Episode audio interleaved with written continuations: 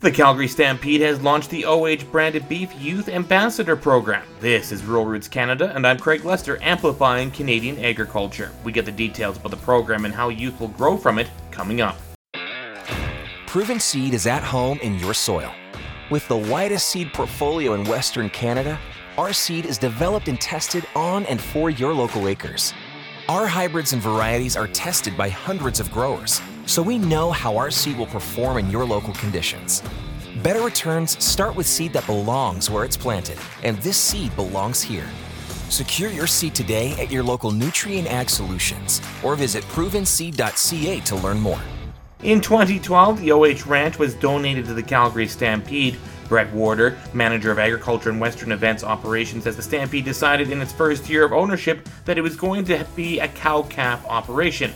He says this created the perfect opportunity to help youth and elevate their brand. They get to come out and actually learn about the land, learn about the, the, um, the cattle out there, and then they get to take one home and raise it. And then from there, they get to uh, come back during Stampede at, during our Steer Classic or ju- uh, Junior Steer Classic and show in an OH branded beef class itself.